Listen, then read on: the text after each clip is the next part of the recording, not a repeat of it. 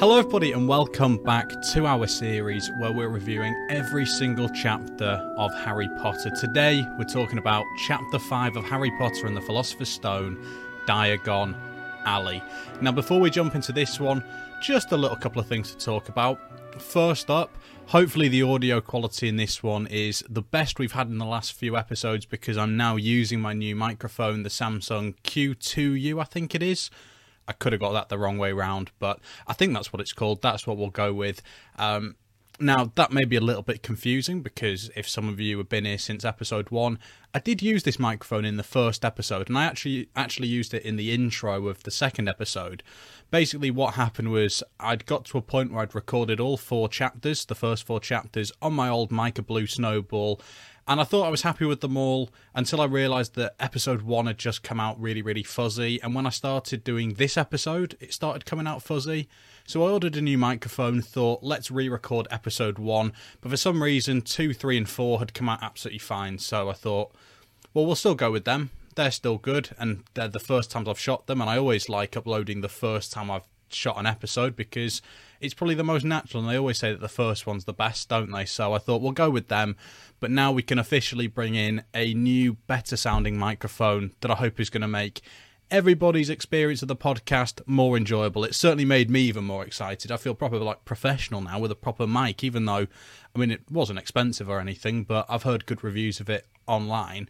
Now anyway, let's talk about this chapter. So I wanted to take you on a little bit of a story time if that's all right. Um, this might be a few minutes, but I promise it will link back to Harry Potter and the podcast eventually if you just bear with me. You know that I love going off on tangents, so I'll try and get my tangent out of the way early so we can get into the chapter. But over the last couple of days, I've been really, really busy. Uh, I've been moving, uh, starting to get ready to move back into uni after the Christmas holidays. I've had a presentation for uni that I had to prepare and uh, do online. I was also at the football, uh, which ended up being a sort of big two day job. Lots and lots of trains, took multiple hours. Trains were breaking down. It was a little bit of a nightmare. And while I was on these trains, um, I kind of needed to find something to do because since Christmas, I put on a little bit of winter weight, as I think we all have. We were all eating loads and loads, especially when you come back from uni, because when you're at uni, you've not really got the money to eat loads. Whereas you come home and mum's cooking up loads of food and puddings and stuff, and yeah, it all piles on. So I've been trying to get in some daily walks, and I've kind of listened to every single podcast and Patreon podcast that I'd normally listen to. I'm all caught up, especially because some of the podcasts I listen to have taken a Christmas holiday as well. So I thought I need something else to do. So on the train, I thought let's download some Netflix, and I was watching that Never Have I Ever on Netflix. Uh, really good series. Uh, I've watched both seasons actually. Really enjoyed it. I would definitely recommend it. But I got to a point where I knew I was going to this football match, and I needed to basically save some battery on my phone because I had my COVID pass on there and my ticket. So if my phone ran out on the train, I was in some trouble. So I thought, okay, I need to think of something to do, something I can listen to. Well, I'm not going to use up all my charge on my phone. And my go to answer is normally the Harry Potter audiobooks, the Stephen Fry ones. So that's what I did. I thought, okay, we'll listen to the Stephen Fry audiobooks because do you know what? Why not listen to the first four chapters, the ones we've already talked about? Um, even though I've read them through, well, I've technically read them through tr- twice doing this series. I read the chapter once to make my notes, and then I kind of read it again while I'm actually making the podcast.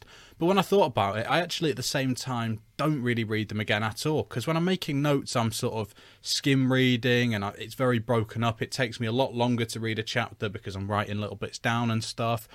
And also, then when I'm reading it on the podcast, I'm not like properly rereading it. Again, I'm kind of skimming it and mainly looking at my notes with the odd little paragraph from the chapter sort of plugged in there. So I thought, you know what? What's the harm in listening to the first four chapters? So that's what I did. And I got to the fifth one, and I saw that it was a 45 minute one, a really long one, as we mentioned in the last episode. This chapter is, it's a big boy compared to the ones we've done so far. And I thought, you know what?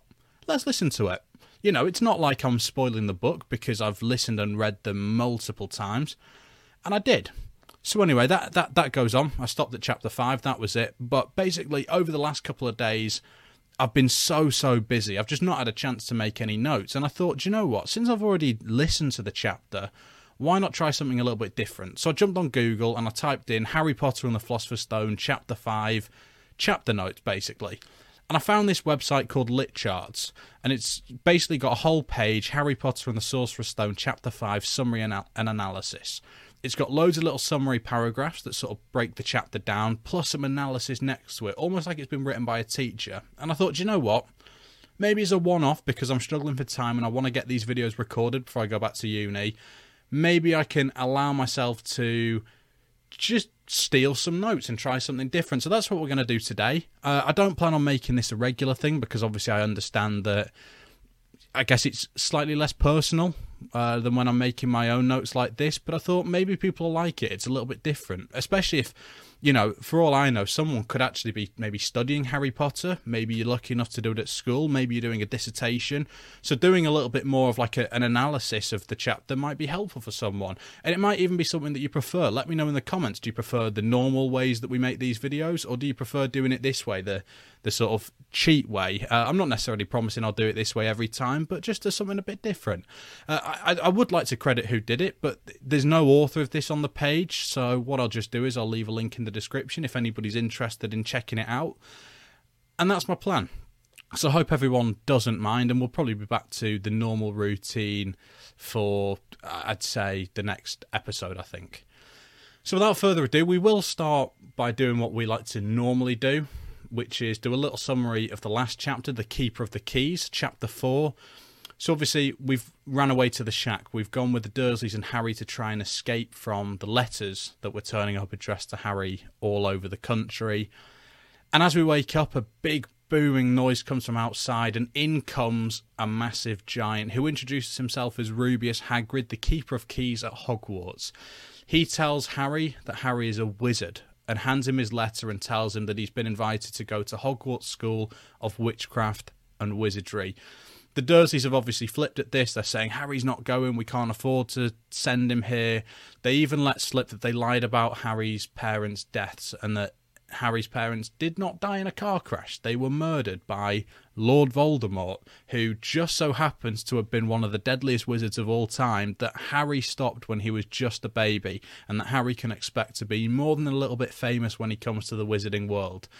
Uh, after a little bit of convincing and, and arguing, we kind of get nowhere, and the Dursleys continue to just hurl abuse and disrespect things that are important to Hagrid, such as Hogwarts and Albus Dumbledore, the headmaster of Hogwarts, and Hagrid loses it, and he tries to turn Durs- D- uh, Dudley, sorry, into a pig. It doesn't work. He gives Dudley a pig's tail, but that's enough for the Dudleys to, to for the Dursley. I'm getting Dudley and Dursley confused. That's enough for the Dursleys to run off into another room, and just like that, Harry and Hagrid have gone to sleep. And we are into chapter five, Diagon Alley. So I'm going to use these notes. I'm going to read the little summaries and sort of break them down with a little bit of the analysis that we've also been given here. So hopefully that's all good for everybody. So Harry wakes the next morning thinking that he dreamed the whole episode, until he sees Hagrid next to him in the shack. Now, I suppose if you woke up after something like that, you'd definitely think it was a dream, so I'm with you on that one, Harry. Hagrid tells Harry they'd better depart for London, where they'll buy his school supplies. So they, they leave the shack and they've obviously gone to row back to shore. Hagrid does ask if he's uh, okay just to use a little bit of magic just to speed it along. He asks Harry, you know, please don't tell anyone at Hogwarts this. So obviously, us as the reader are, start, are starting to wonder mm, why can't Hagrid do magic? Because it's sort of referenced to in the last chapter. He mentions that one of the main reasons he really wanted to pick Harry up was that he'd be allowed to do magic. And, you know, but obviously it's not something on Harry's radar because you know, I, am sure he's got a hell of a lot more questions about the fact that he's a wizard and not about Hagrid as a wizard. Because let's be fair, when we're 11, we're pretty self-centered, and if something like this happened to us as 11-year-olds, yeah, I, I think we'd I think we'd be fairly interested in that. Let's be fair. So as they're rowing back to shore, Harry says that he's worried about affording his tuition and his supplies for school because Vernon isn't going to pay for it. Uh, and Hagrid explains to him that Harry's parents left him money in Gringotts, the wizarding bank run by goblins. So again, goblins. So now, so now you're starting to wonder. Okay, there's a magical world, but is it not just magical people? Are there magical sort of creatures, other species? Well, obviously Hagrid's saying there are with goblins, and also it's kind of a big revelation to hear that Harry's actually got money because I doubt that he's ever even been given pocket money by the Dursleys. So I guess this would be exciting for him, but also strange to hear that you'd had all this money left to you and you'd never been able to get hold of it. And it also had me wondering, you know, where did Harry's parents get their money from? But I think what we'll do is we'll probably end up, obviously, discussing that later on as we learn more about his parents in the series. But I'm pretty sure they died about age 21, so I don't think they really had much time after leaving Hogwarts to go out and make a whole load of money, especially because really after they left Hogwarts, they were in the middle of the war, so I doubt they were thinking about a job much. So maybe they just inherited it and they left it for Harry to inherit. Uh, who knows? Uh, may, oh, actually, do you know what? Some of you might know. What did they do as a job? Because I actually have absolutely no idea. Hagrid mentions that the bank is impossible to rob because there are spells and dragons guarding the vaults. Plus, the bank extends hundreds of miles and thieves often get lost. Um, so yeah, don't don't try and rob Gringotts. I mean, don't try and rob any bank, but I suppose if you were going to pick a bank, maybe pick a Barclays or a Santander, which for anyone not from the UK are banks we have over here. Don't pick a Wizarding bank though, because yeah, it's probably not going to end too well. So I think it's interesting that the analysis on this website suggests that Harry's this this marks Harry's first real initiation into the magical world and its customs, and Hagrid explains some of the most basic aspects of Hogwarts and the Wizarding world more generally. And I just wanted to talk about how sort of I just think this is genius writing because what what's very smart about this is we're in the exact same position as Harry. We're being introduced to the magical world for the first ever time. And that's a fairly big concept for a writer to introduce to us in a short amount of time. We're only on chapter five of the first book. We're only so many pages. We're only about forty or something pages, I think, in, uh, if that. So actually, maybe we're a little bit longer. I'm getting a bit confused because I'm reading the uh, illustrated book, not the real one. So I'm a bit thingy on the page numbers, but uh, you know what I mean. We're not we're not very far in, and you've got to suddenly try to explain to us this entire magical world, and that's kind of going to be the theme of this book. Is just introducing us to a lot of different aspects and learning about things with Harry. But the smart thing here is that we can learn them with Harry, so you can justify taking time to explain this stuff and bring characters in. As as you know, if you've read the book, Ron is going to become a big sort of person in terms of introducing Harry to other magical stuff because he's lived in the wizarding world forever. He's grown up in a wizard's family. Hermione, who's Muggle born, learns about spells and stuff, so she can teach us that in that sort of way. But in general, we're able to learn with Harry. There's there's the time to do it because you can justify writing about it because you're teaching the main character as well as the reader. I hope that makes sense. But obviously, you know, let's say, it, you know, for for the sake of of just trying to give an example of what I mean, there's no reason why Harry's parents had to die when they did.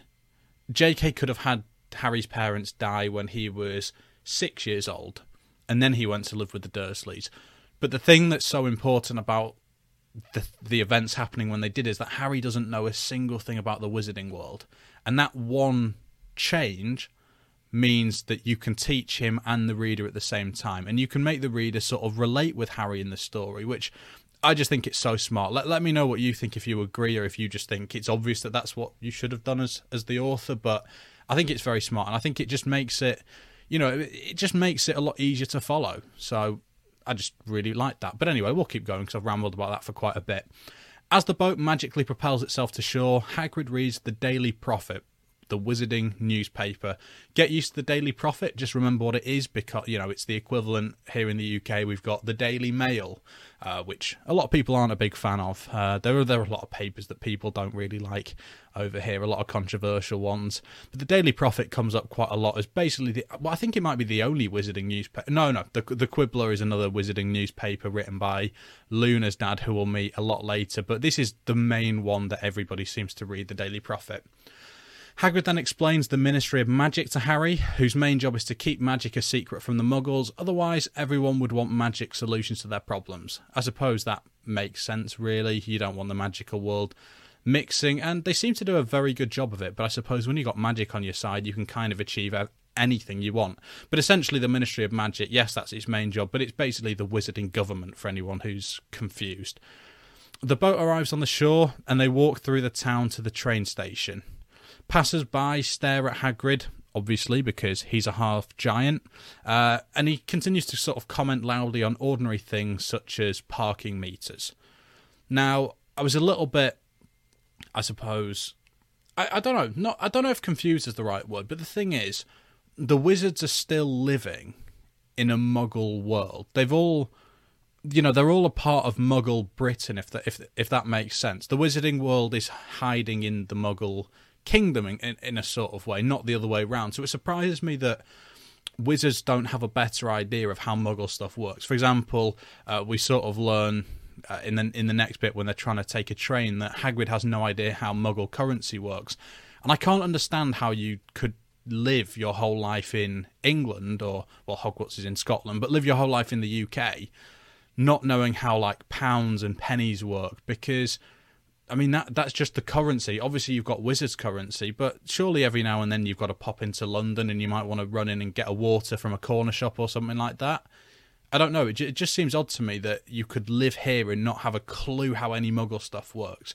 Uh, but I guess, I guess maybe you just don't need to. I don't know. That that to me was just something that I questioned a little bit.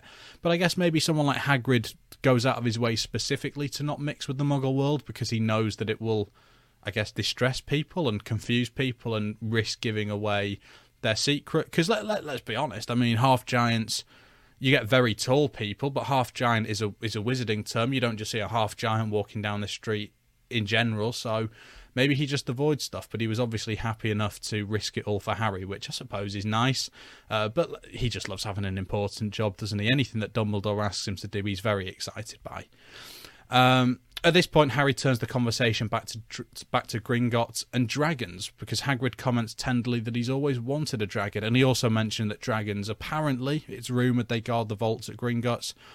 And I mean, this is it was one thing hearing that goblins are real, but dragons. I mean, Harry must really be thinking, now, what the hell is this world that I'm walking into? Um, and also, who's this man who says that he's always wanted a dragon? I mean, you know, some of us I always wanted a dog when I was younger. I've sort of gone off the idea now because I think when you when you get to a certain age, if you've never had one, you you I guess just don't want one necessarily. Um, but I, I, guess maybe if I was a wizard, it would have been a dragon. But I think that'd be a little bit dangerous. It's like the idea of having a pet snake to me. I just don't get it because can you imagine you woke up one day and your snake had got out? Yeah, not not for me, not for me at all. So Again, just reading the analysis section, I'm, I'm just going to pop in a little bit of analysis here and there. In the early chapters, Harry and the reader learn about magic and the wizarding world alongside each other, which is just what I was chatting about earlier. Thus, while Harry is beginning to enjoy a sense of belonging, readers are able to start to grasp the magic and mystery of the story as well. That that I, I agree with that. That's exactly what I thought. I think it's a really good connection and it makes you really relate with the main character, which is important, especially when we go through this whole book series, seeing things from Harry's perspective. You're going to grow such a, you know, Harry. I think for a lot of people isn't their favorite character. Um, I think everyone you speak to seems to have a different favorite character other than Harry, but Harry's certainly the one you relate with the most and you understand the most and you see the most emotions. You see Harry go through every single emotion in this series. So it's important that from early on you're already relating with him in that sort of sense.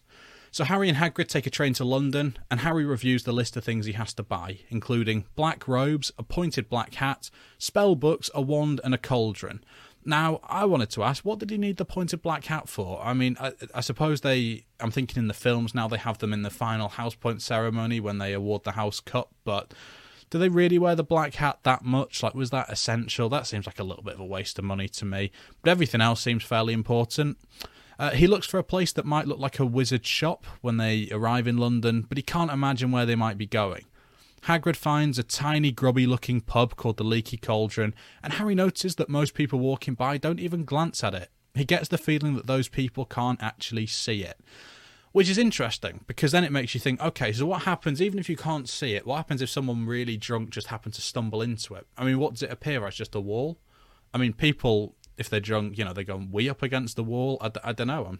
Maybe it just appears as like an old rundown building that no one would go in. But then again, you get some like 15, 16 year old kids who are looking for a little hideout place. They definitely try. So I wonder what happens if you accidentally stumbled across it as a muggle. That, that'd be an interesting one. But as for the fact that it's a tiny, grubby looking pub, that's pretty disguised in itself because you get plenty of those around. Um, tons of them. That's like a proper English pub by the sounds of it. Uh, which I guess. But I actually had another question then reading the analysis. Do you think that young wizards and witches can see it? um, as in like sort of eight, nine year olds who are going to be asked to go to Hogwarts or not.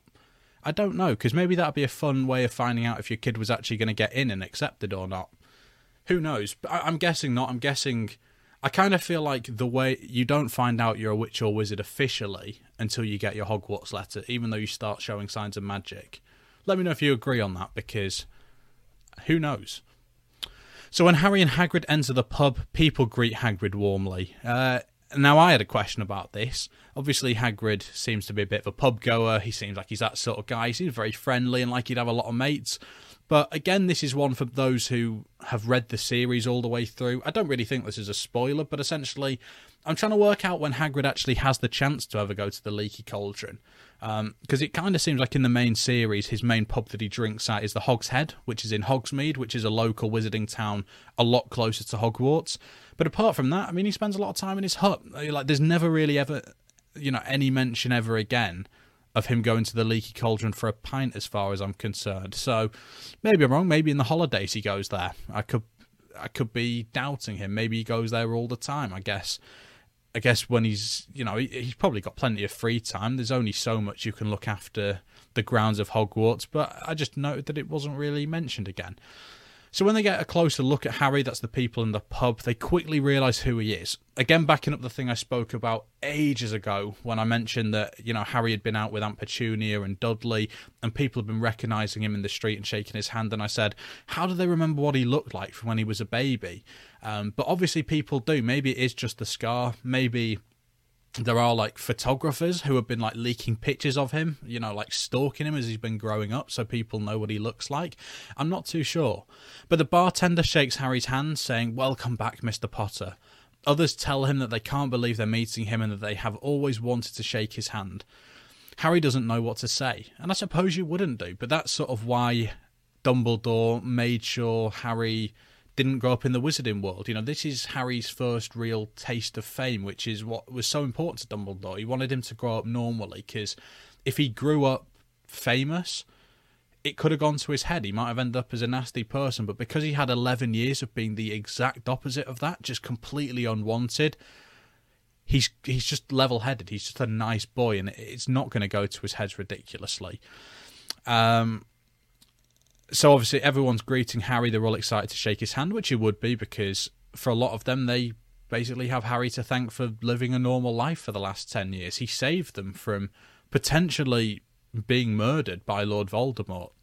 So Hagrid notices Professor Quirrell, the Defense Against the Dark Arts teacher at Hogwarts. He's very pale, has a notable stutter, and says that he's very pleased to meet Harry. So we've met Harry's first teacher, Professor Quirrell, Defense Against the Dark Arts, which will turn out to be probably most people's favourite lesson. Uh, definitely the most interesting one because I guess there's dark arts mentioned. You're going to be learning proper spells about fighting and and defending, but Professor Quirrell doesn't necessarily appear to be the man to necessarily teach that. He doesn't seem the most confident, but I suppose he's just one teacher. Let's go and meet everybody else throughout the book. So Hagrid takes Harry out into the alley where he taps a particular brick in the wall three times.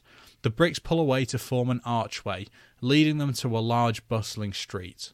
Harry is in awe, wanting to take everything.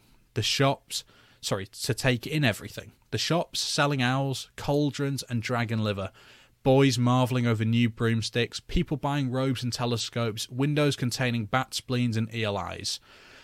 Now, this is Harry's first ever official entrance into a new world. Obviously, we've been told about things and we've had evidence that magic exists with Hagrid sort of making the boat propel and turning Dursley half into a pig, or at least giving him a tail.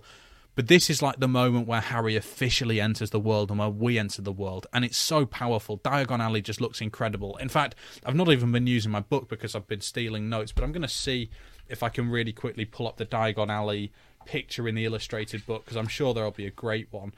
Um, if you haven't, ah, I've got I've got it here. I'll hold it up for the camera for those people watching on YouTube yeah, it's so impressive. But if you haven't seen Diagon Alley before, please just search in Diagon Alley on Google Images and have a look at Diagon Alley from the films because they capture it so well. It just looks like this hustle bustle, like every single wizard in the world comes here. So magical, so quirky and different. I just love it. I just love it. And also, if you ever get the chance to go to the Harry Potter studio tour uh, near London, then I think you can walk through Diagon Alley. I did it years and years ago. I really want to do it again this year. It's definitely on my bucket list to to go down and, and have another look. But Diagon Alley is one of the most magical places there is. So so cool. So the first place on Harry and Hagrid's list that they need to go to is Gringotts because you can't buy anything without money. The first words engraved upon the doors read, "Enter stranger, but take heed of what awaits the sin of greed." Because you know goblins aren't goblins aren't funny yeah, in that sort of way. They're not going to have a joke. They're they're essentially saying greed is associated with evil, as this sort of analysis says here. You know, they're they're saying be very very careful. Um, I think I think what it really is is a sign of don't steal, but in their way they're trying to make it into this really scary warning, which I think they would basically kill you if you stole from Gringotts. So do you know what? I'd take it very, very seriously. But it does suggest that goblins aren't necessarily the funnest people. You can't go in and have some banter with them, which is pretty good to know. Because you wouldn't want to accidentally go in and start making jokes, or at least you've had it pointed out to you. So goblins staff the bank. They're short with pointed beards and very long fingers and feet. Hagrid tells a goblin that they're going to take some money from Harry's safe, handing him a key. Um, now, again, I'm kind of cheating a little bit here by, by just saying this, but if you can't picture what the goblins do, the films also do a really, really good job of portraying goblins. So again, jump on Google Images just to just type in Harry Potter goblins, uh, especially. They look really, really good for a film that came out, I think, in 2001. They look unbelievable. They're so cool. Um, Hagrid also adds that he has a letter from Dumbledore about the you know what in Vault 713. So this is the first, I guess, mystery that we've sort of been presented with throughout the story. You kind of can get a sense that this you know what is going to become important. So maybe don't think about it too much now. Just enjoy the fact that we're entering the wizarding world, but just keep it in mind. Just just keep it up here in your brain because it's probably going to become a key factor again at some point. Harry asks what it is, but Hagrid only says it's secret business for Hogwarts. So a goblin named Griphook, as we mentioned before, takes Harry and Hagrid on a cart through a maze of twisting passages. They arrive at Harry's vault inside a mounds of gold, silver, and bronze coins. Harry marvels, knowing that there is no way the Dursleys had known about it, or they would have stolen it all from him. Hagrid helps pile a heap of coins into a bag to get Harry through a few terms. Yeah, um, just imagine finding out in the space of, well, less than 24 hours that you're magical, you're famous, and you're rich is this every 11 year old's dream come true maybe uh, i guess this is I, I, guess it is but also this this is something else to imp- important to remember this is a big sign that harry's parents care for him that, that, you know they they made sure that they left money for him even though they were still young they they set harry up for life because you know, again throughout the series, as I say, you're, you're going to grow with Harry. You're going to see him get older, and there are going to be questions. There are going to be questions about his parents because I think that's something that J.K. does really, really well in this book series. Even the good characters, there's always a question. They, you know, people aren't just good the whole way through this series. They have bad days. You know, it's like growing up as real teenagers. Some of them do questionable things that you think, do you know what? You shouldn't have done that. They upset people. They fall out. It's like a proper sort of teen drama in a magical world.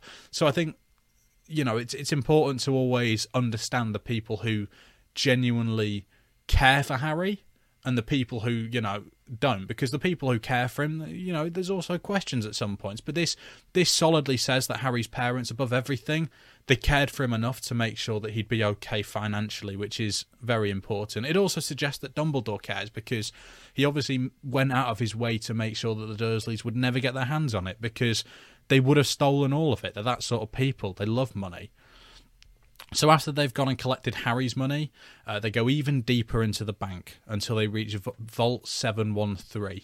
Now, I think the fact that it's even deeper should probably again give you a hint that it's very, very important and very secretive. Uh, I'm almost imagining that the further down you go in Gringotts, the more important stuff is. So, like the vaults of the Minister for Magic, maybe, who is the prime minister or the president of the wizarding world, uh, or maybe you know again hiding big artifacts or bank accounts with the most amount of money. You know, the deeper down, the more you're trying to protect it.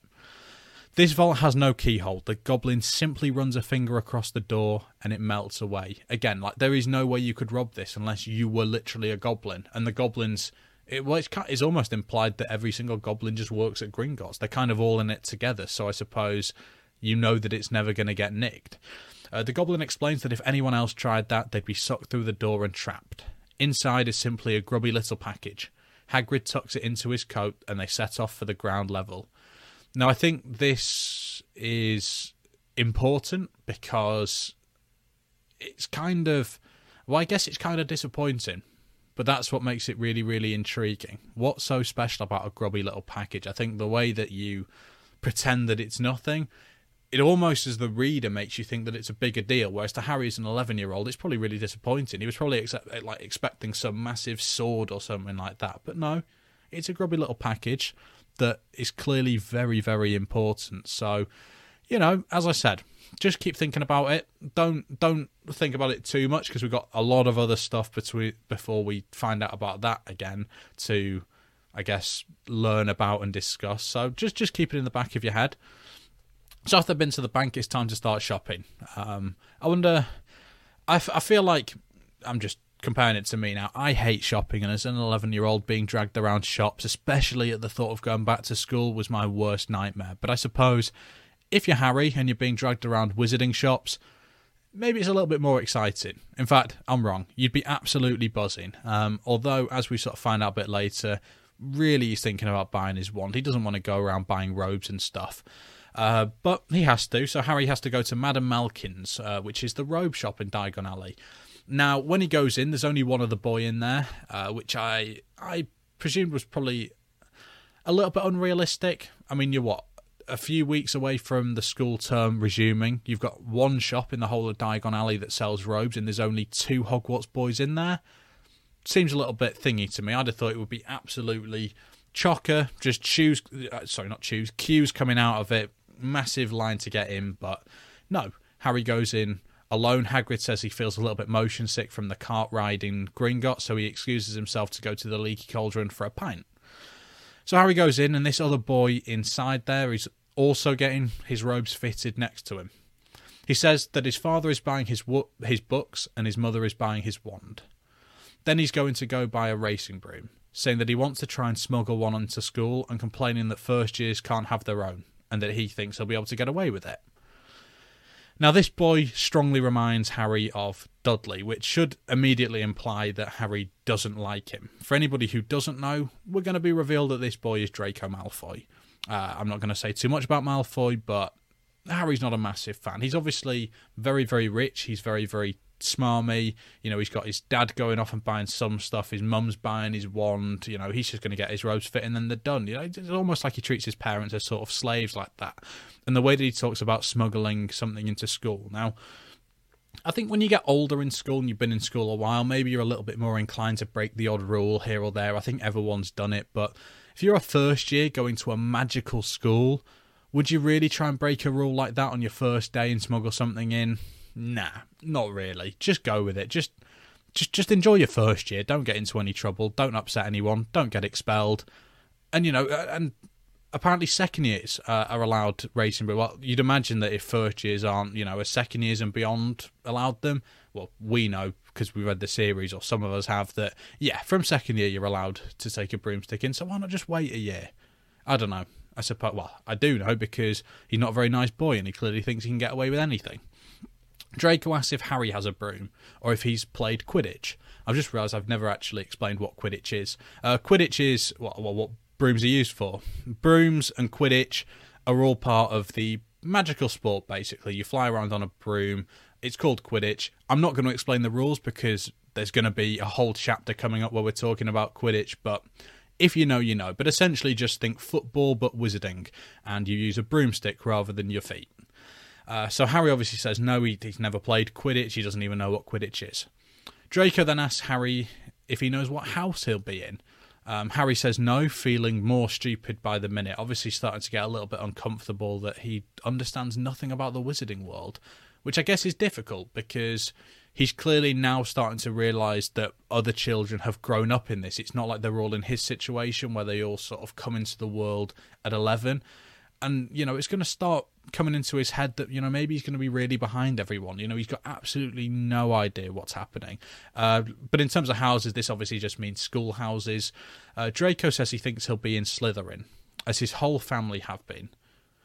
Suddenly, then Draco notices Hagrid outside the window, and Harry tells him who he is, pleased to know something that Draco doesn't. Draco says that he's heard of Hagrid, and that apparently he's the servant at Hogwarts. He goes on to say that he's heard Hagrid is kind of a savage. Um, says a lot about Draco, though, doesn't it? Obviously, Hagrid we know is lovely, but of course Draco and his family would assume that he's just a servant or a savage or something, just like a beast. I mean, you're already hating Draco when we've only just met him. Now, Harry counters this by saying that he thinks Hagrid is brilliant, and I was happy with this. I was proud of Harry. You know, stand up for yourself. Just because you're 11 and this boy knows more about the wizarding world than you, you know, go for it. If you know something and if you like someone, that's very important, and that's something that I think you're going to grow to love with Harry throughout this series. He does stand up for the people he cares about. He's a very passionate, emotional person, but he always knows who his friends are, and Hagrid's one of them. And we've kind of learned immediately that Draco Malfoy is going to be an enemy of Harry. So I suppose that's good to know. Uh, we've got that out the way. Draco then asks Harry where his parents are. Harry says shortly that they're dead. Draco asks Harry whether they were their kind or not, or he says our kind, and Harry rep- replies yes, they were a witch and wizard.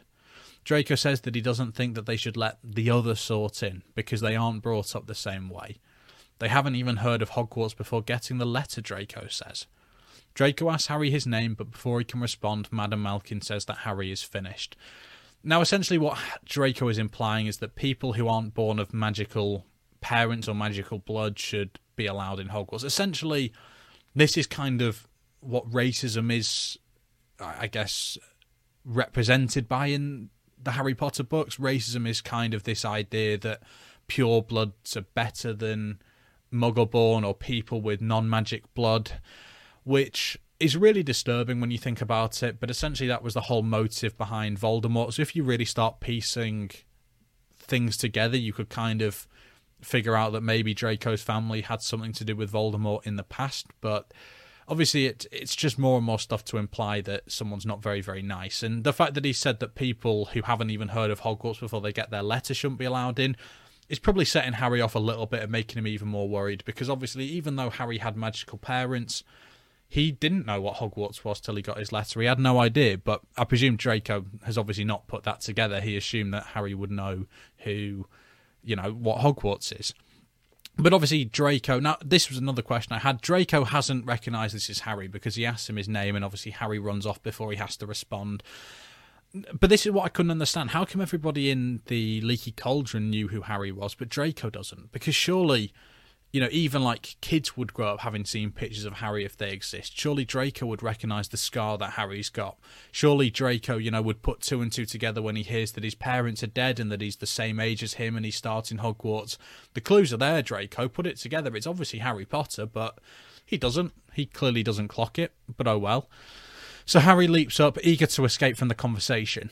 Outside, uh, he tells Hagrid, who's turned up with two big ice creams, "You little liar, Hagrid." Although I assume, I reckon he still went to the leaky cauldron and slammed a few pints in. Let's be honest, Hagrid probably downs pints like they're, I guess, little like mini espresso shots or something. Uh, outside, he tells Hagrid about what Draco said: that people from Muggle families shouldn't be allowed at Hogwarts. Hagrid assures Harry that he's not from a Muggle family, but even if he were, some of the best witches and wizards had Muggle parents. For example, his mum, Lily, which is important. And again, it just says that Harry, you know, Hagrid understands things. Uh, that Harry, that Hagrid's a good person. Uh, it also affirms Harry's sense of belonging in his newfound world because you're just seeing all these examples of like you know his mum. His mum only found out about Hogwarts when she got her letter, so everybody's got this understanding, but also his mum was a great witch, so it's going to make him feel more like he's more likely to become a great wizard. So it's all things like Hagrid. He just always knows when to say the right thing, which is well, we're going to find out later in this book. Maybe he doesn't always, but in terms of emotionally uh, and speaking to to youngsters, he clearly has a bit of an art for it, and you're starting to see why Dumbledore sent him on this mission. Because as much as he's a little bit clumsy, Dumbledore knows that Hagrid's good, and Hagrid was the man to do this. So good on you, Hagrid, and good on you, Dumbledore. So Harry asks Hagrid what Quidditch is, and Hagrid explains it's a wizard sport played on flying broomsticks with four balls. Harry then asks about houses. Hagrid says there are four of them at Hogwarts into which students are placed. Uh, these are Gryffindor, Hufflepuff, Ravenclaw, and Slytherin, for anyone who was wondering. He tells Harry that there's not a single witch or wizard who went bad who wasn't in Slytherin, and that you know who was one of them.